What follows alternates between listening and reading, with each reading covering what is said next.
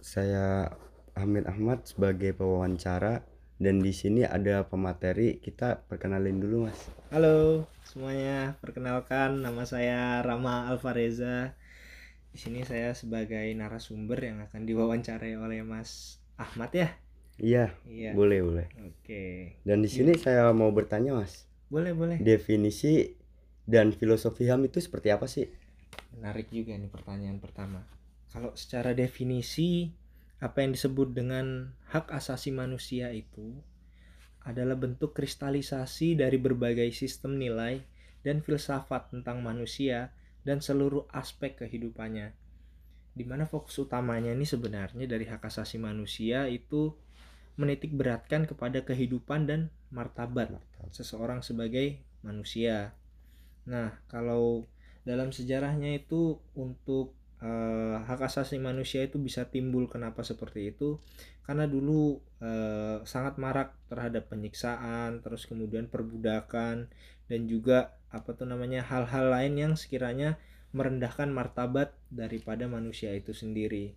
Nah, terus kenapa seperti itu? Karena landasan filsafat daripada eh, hak asasi manusia ini berpacu kepada prinsip emas, di mana prinsip emas ini eh, kita ambil dari keseluruhan ajaran agama yang eksis, khususnya eh, ada lima agama di sini yang yang secara garis besar apa tuh namanya mengungkapkan tentang prinsip emas ini seperti apa. Nah, untuk dalam Islam sendiri sebagai landasan filosofisnya eh, ini disebutkan bahwa tidak satupun dari kamu adalah seorang yang beriman hingga kamu mencintai atau menyayangi sesamanya seperti kamu mencintai atau menyayangi diri kamu sendiri. Itu dalam agama Islam. Bahwa sebenarnya agama Islam juga sudah mengajarkan eh, konteks-konteks kemanusiaan yang tentunya cukup luas. Kemudian dalam ajaran Hindu, jangan lakukan pada orang lain hal yang bila dilakukan pada dirimu akan menyebabkan penderitaan. Ini adalah inti dari dharma. Itu dalam ajaran Hindu. Dalam Yahudi, apa yang kamu benci jangan kamu lakukan pada temanmu. Itu adalah hukum seutuhnya. Sisanya adalah penjelasan. Dalam Kristen, lakukanlah pada orang lain hal yang kamu ingin agar orang lain lakukan padamu. Kemudian, jangan sakiti orang lain dengan cara yang kamu sendiri akan merasakan sakit. Nah, kemudian untuk hak asasi manusia ini, eh, kalau kita lihat dari segi hukum formil atau segi hukum yang berlaku, dikatakan bahwa dalam eh, Deklarasi Universal Hak Asasi Manusia di pasal 1 intinya adalah all human being are born free and equal in dignity and right. They are endowed with reason and consist and should act toward one another in a spirit of brotherhood. Yang artinya semua manusia dilahirkan merdeka dan mempunyai martabat dan hak-hak yang sama. Mereka dikaruniai akal dan hati nurani dan hendaknya bergaul satu sama lain dalam semangat persaudaraan. Dan dalam Undang-Undang Nomor 39 Tahun 99 tentang hak asasi manusia itu eh, diartikan bahwa hak asasi manusia merupakan seperangkat hak yang melekat pada hakikat dan keberadaan manusia sebagai makhluk Tuhan yang Maha Esa dan merupakan anugerahnya yang wajib dihormati, dijunjung tinggi dan dilindungi oleh negara, hukum, pemerintah dan setiap orang demi kehormatan serta perlindungan harkat martabat manusia. Itu untuk definisi yang bisa saya eh, coba paparkan di sini. Mantap Terus- juga ya, Baji. Eh, kita melanjutkan pertanyaan kedua nih. Agak ngadi-ngadi juga nih. Prinsip HAM itu seperti apa sih? Menurut Pak Haji sendiri tuh mendefinisikan prinsip HAM itu seperti apa? Baik, untuk prinsip HAM sendiri sebelum masuk ke prinsipnya sebagai eh, sejatinya eh, hak asasi manusia ini ada dua pola pandang di mana pola pandang ini eh, terbagi yaitu yang pertama ada secara universal atau secara menyeluruh. Artinya hak asasi manusia yang berlaku di satu negara itu juga berlaku untuk semua negara. Kemudian ada relativis kebudayaan di mana setiap negara itu berbeda dalam pan- pola pola pikir dan juga pandangan mereka terhadap hak asasi manusia sehingga pemberlakuannya berbeda. Nah, kemudian untuk eh, kembali lagi untuk prinsip hak asasi manusia itu sekiranya yang pertama itu ada prinsip universal di mana semuanya atau seluruh hak asasi manusia di belahan dunia mana pun itu sebenarnya sama. Tidak peduli ras, agama, dan juga latar belakang dari seseorang itu. Sepanjang dia manusia, maka dia memiliki hak asasi manusia. Kemudian ada prinsip tidak terbagi, di mana semua orang hak asasi manusianya itu sama-sama penting dan juga tidak diperbolehkan mengeluarkan hak-hak tertentu atau kategori hak tertentu dari bagiannya. Kemudian ada prinsip saling bergantung, di mana satu hak asasi manusia ini dapat terpenuhi apabila dia dipenuhi hak asasi manusia yang lainnya, itu saling bergantung.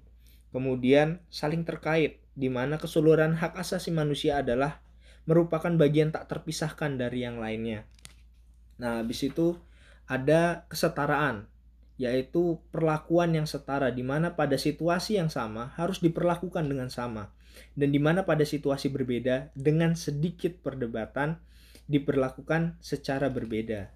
Dan ada e, prinsip non diskriminasi artinya non diskriminasi ini tidak boleh diperlakukan secara berbeda-beda ataupun bergantung kepada ras mereka kalau untuk konteks yang saat ini. Karena isu ras ini sangat kental ya untuk belakangan ini khususnya di Indonesia ya. Cuman itu lagi itu sebenarnya tidak boleh mendiskriminasi. Tidak boleh seseorang itu karena dia berkulit hitam maka mendapatkan uh, jaminan hukum atau perlindungan hukum yang berbeda dari orang-orang yang tidak seperti mereka. Uh, kemudian uh, ada lagi di sini uh, ada uh, prinsip tanggung jawab negara di mana negara ini bertanggung jawab penuh atas apa tuh namanya hak asasi manusia dan juga negara dibebankan uh, untuk dapat memenuhi, melindungi dan menghormati hak asasi manusia itu sendiri. Nah, dan kita melanjutkan pertanyaan terakhir ya Baji. Hmm. Menurut Baji sendiri instrumen hukum itu seperti apa sih? Baik, instrumen hukum apa yang disebut dengan instrumen hukum itu sebenarnya adalah hukum positif yang berlaku di suatu negara sehingga sehingga dia dapat memenuhi tanggung jawabnya untuk uh, memberikan hak-hak daripada warga negaranya. Nah, berbicara tentang instrumen hukum itu sendiri, instrumen hukum itu kan terbagi menjadi dua.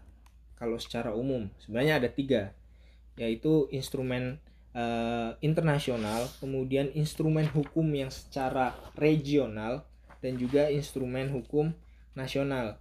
Cuman di sini kita lebih menekankan untuk instrumen hukum nasional dan juga instrumen hukum internasional. Nah, kemudian apa saja itu instrumen hukum internasional yang saat ini dipedomani oleh negara kita khususnya Indonesia dalam melaksanakan uh, hak asasi manusia ini kita mulai dari uh, instrumen hukum tertinggi yaitu instrumen hukum Eh, Deklarasi Universal Hak Asasi Manusia. Deklarasi Universal Hak Asasi Manusia adalah instrumen hukum bagi seluruh instrumen hak asasi manusia lain yang seba sebagai instrumen payung karena seluruh instrumen hak asasi manusia baik instrumen internasional, regional dan nasional keseluruhannya merujuk pada Deklarasi Universal Hak Asasi Manusia. Nah, Duham itu dia mengatur tentang hak personal, di mana hak personal ini uh, sangat erat kaitannya uh, dalam pencantuman pasal 2 sampai dengan 11. Nanti teman-teman bisa buka. Kemudian ada prinsip interaksi antar manusia di pasal 12 sampai 17. Kemudian tabulasi hak sipil dan politik di pasal 18 sampai dengan 21. Kemudian ada tabulasi hak ekonomi sosial dan budaya di uh, pasal 22 sampai 27 dan juga di pasal 28 sampai 30 itu berkaitan dengan mekanisme pengawasan. Kemudian ada Kovenan Internasional Hak Sipil Politik. Nah, berkaitan dengan hak sipil politik ini secara secara ringkasnya itu mengatur tentang kebebasan seseorang dalam menjalankan hak mereka secara sipil atau berkehidupan di sini secara uh, sederhananya untuk dipahami dan juga uh, dalam berpolitik termasuk di dalamnya adalah hak untuk dipilih, hak untuk memilih dan juga eh, hal-hal uh, lain yang sekiranya untuk me melakukan ekspresi terhadap dirinya. Kemudian ada kovenan internasional tentang hak ekonomi sosial dan budaya. Di mana uh, ini berbicara tentang pemenuhan hak masyarakat dalam bidang ekonomi, kemudian sosial dan budaya. Konteksnya sangat luas di sini. Kenapa? Karena itu menyangkut tentang uh, bagaimana seseorang itu dapat uh, hidup dengan fasilitas-fasilitas yang negara akan sediakan sebagai kewajiban mereka.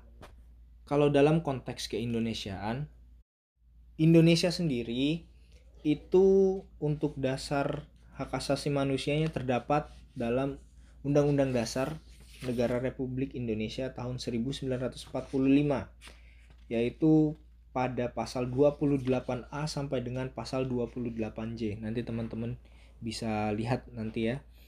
Kemudian menjadi tugas teman-teman untuk mencari tahu juga uh, uh, Duham itu diratifikasi dalam bentuk undang-undang nomor berapa, terus Kovenan Ekosop itu juga atau ekonomi sosial budaya dan juga sipil politik. Nanti teman-teman cari ya, itu menarik. Kemudian dalam pemenuhan hak asasi manusia sebagai dasarnya, negara itu memiliki kewajiban dua yaitu by omission sama by commission. Di mana kalau by omission itu negara wajib memenuhi hak asasi manusianya itu dengan bersikap pasif. Ini berkaitan dengan hak sipil politik. Negara tidak boleh untuk ikut campur di dalamnya secara aktif. Contoh, dalam melakukan pemilu, negara tidak boleh untuk mengatur warganya memilih A ataupun B seperti itu kurang lebih. Dan negara juga tidak berhak untuk e, sebenarnya menghukum seseorang sampai dengan menghilangkan nyawa mereka. Kemudian ada by commission atau negara harus memenuhi secara aktif. Dalam pemenuhan secara aktif ini berkaitan dengan hak ekonomi sosial budaya di mana negara dalam hal ini harus bertindak secara aktif untuk memenuhinya. Sebagai contoh, hak atas kesehatan, hak atas pendidikan, hak atas pekerjaan, dan hak atas sandang pangan papan dari warga negaranya. Negara harus bersikap, bersikap aktif dalam memenuhi tersebut, entah dengan memberikan fasilitas pelayanan yang baik berupa rumah sakit ataupun sekolah-sekolah gratis. Dalam prinsip hak asasi manusia juga kita mengenal ada yang namanya deroga, derogasi dan juga limitasi. Nah, untuk derogasi dan limitasi, coba teman-teman cari tahu dulu deh artikel-artikel yang mungkin nanti bisa kalian temukan dan juga cari perbedaannya. Apa perbedaan antara derogasi dan juga limitasi dalam hak asasi manusia? Terima kasih ya Baji untuk Nah, Tadi kan sudah ada materi yang udah disampaikan oleh Pak Haji Rama kan. Semoga bisa bermanfaat untuk teman-teman dan di podcast ini ada pertanyaan dari Pak Haji Rama. Coba deh kalian teman-teman tuh cari tahu apa jawaban dari pertanyaan dari Pak Haji Rama. Kalau gitu sekian dari saya. Panjang umur perjuangan dan dari saya juga salam kemanusiaan.